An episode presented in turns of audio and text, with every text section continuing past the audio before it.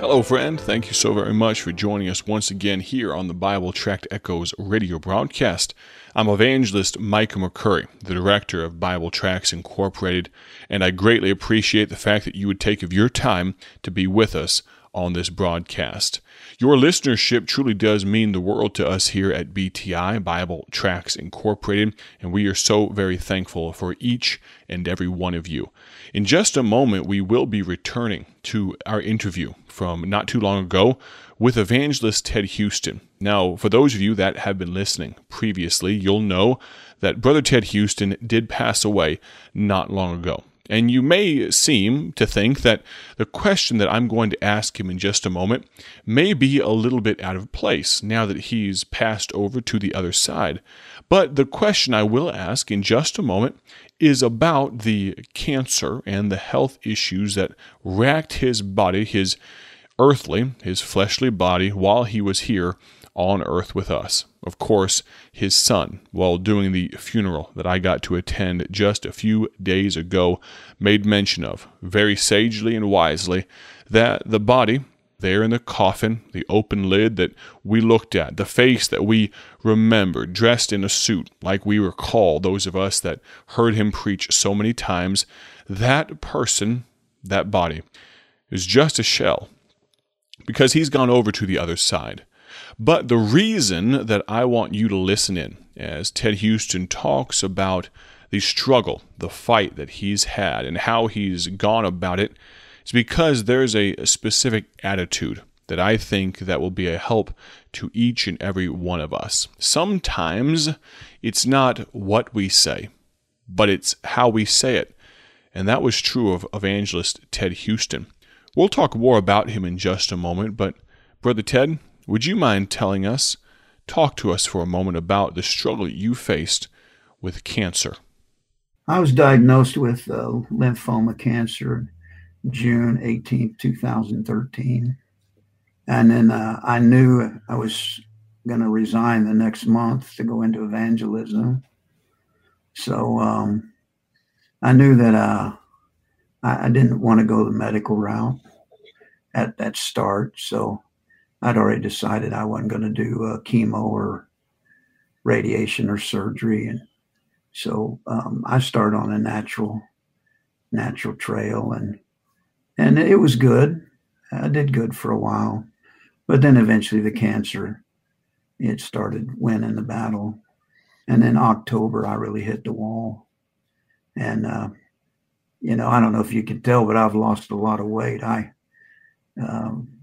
looked like I came out of a concentration camp. If I took my shirt off, I don't have any muscle or anything left. So it was time to go see an oncologist. So we started on chemotherapy the first of the year. And I just had my second chemo treatment yesterday and today. And it's doing really well. The tumors are already shrinking significantly. And a little hard on your body. I was in the hospital last week because my white blood count was down so low. They thought I could really get some life-threatening. Well, I spiked 102 fever, had a little bit of pneumonia. So put me in, built that all back up, and then we'll see how things do after these chemo. I'll have a lab on Monday, see if my white blood count's going down. But I guess I'm in a battle for my life, but I really feel good, and I'm positive, and the treatments seem to be working really good, and doctors pretty sure it's not a curable cancer, but it can go into remission. Mm-hmm. Then the question is, if it comes back within 2 years, that's maybe not too much they can do after that. But if you make it to the 5-year mark, it's, pretty good. So, I'm doing good. I tell you, it's interesting, interesting story. I tell folks, I couldn't book any meetings in January, February, or March. And that's frustrating. And that's 3 months without any income coming in. I just couldn't understand it. I was praying and doing all I could to book meetings. And then I hit the wall with my cancer. And I realized that God knew that I couldn't be running all over the country and treat my cancer. And so then I just began to contact preachers in the Kansas area. And there's, you know, God's people are such good people, and God's men are such good men. And I filled almost every Sunday up in these months where I can drive to the church that morning, preach, drive home that evening, and then be available to get my lab work and get my chemo treatment. So, you know, God knew and God took care of it. And I'm really positive. I think we're, you know, the doctor said it would be 6 treatments, which would be 6 months. But he also said he's had people that the cancer's gone away. And one lady, after the one treatment, I had big tumors here on my neck. They're almost totally gone after one treatment. Wow. And so, you know, after 3 or 4, we may be done with it. So, and then now God's begun to fill up my schedule in the later months. So it's just been an interesting battle, but I appreciate people praying. I mean, I want to be healed, and I want to be back on the road and doing what God's called me to do.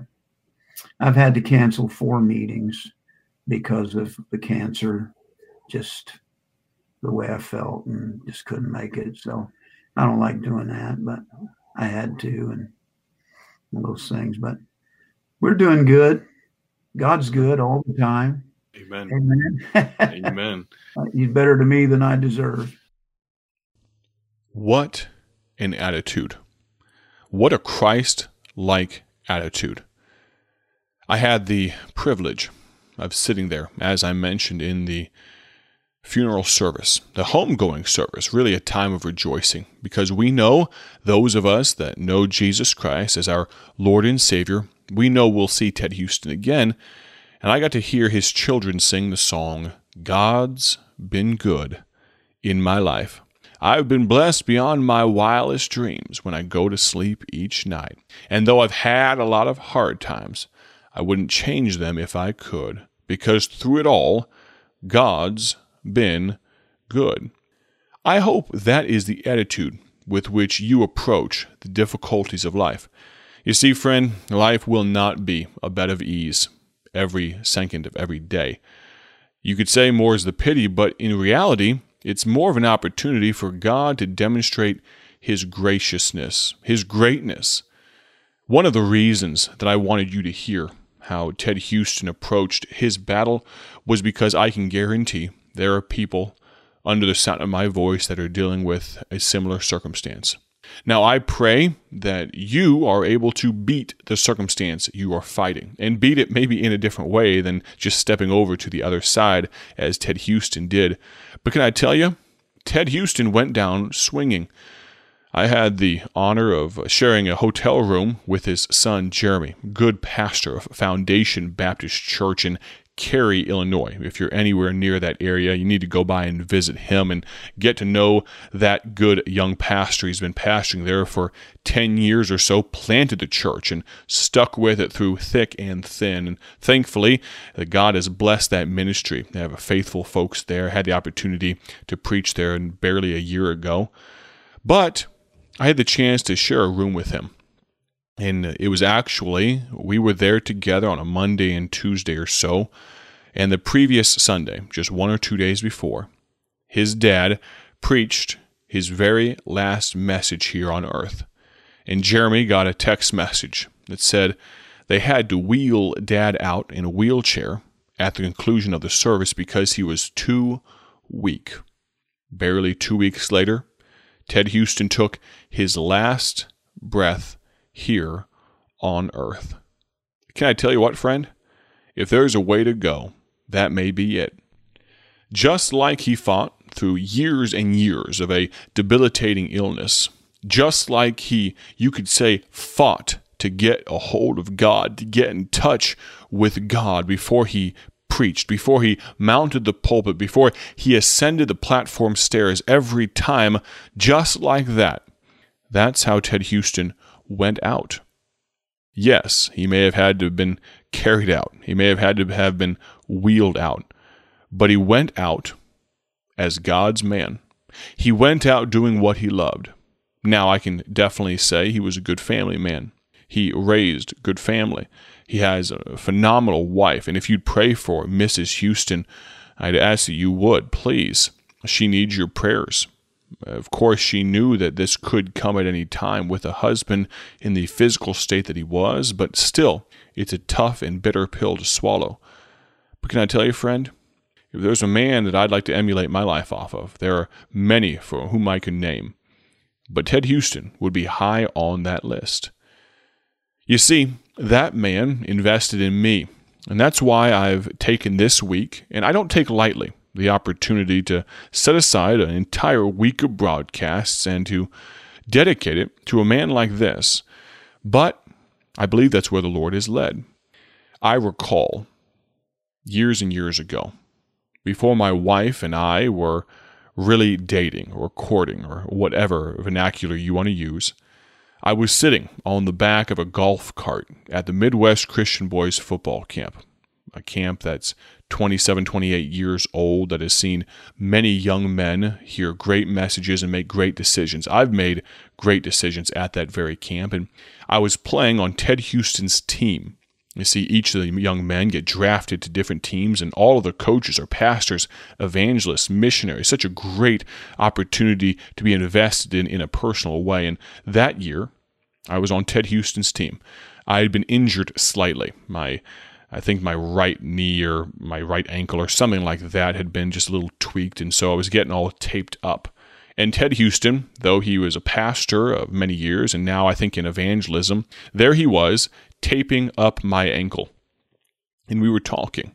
And I think he noticed that I had an interest in a young lady named Rebecca. And he was counseling me about it. Not in an overbearing way, not in a do-as-I-say type of way, but just asking me questions, just investing in me. And I'll remember those times, and I'll ask you as well, those people in your life that are special to you. Remember them, if you would, like I've remembered Ted Houston on this broadcast. And can I challenge you to do this, to be like Ted Houston in some small way, in his attitude through a difficult circumstance, a cancer diagnosis? Be like that man. Go down swinging. Swing for the fences, friend. Tomorrow, we will conclude this interview with evangelist Ted Houston. Thank you so very much for being a part. God bless. Have a great day for His glory. Thank you for joining us today for Bible Tract Echoes, a ministry of Bible Tracts Incorporated. If you would like to receive a free sample packet of all of our tracts, you can contact us by calling 309-828-6888. That's 309-828-6888. Our mailing address is P.O. Box 188, Bloomington, Illinois, 61702. A faster way to contact us is to go to our website at BibleTractsInc.org. That's BibleTractsInc.org. There you will find more information about our ministry and details on how you can support Bible Tracts Incorporated. Thanks for listening, and may the Lord richly bless you as you serve Him.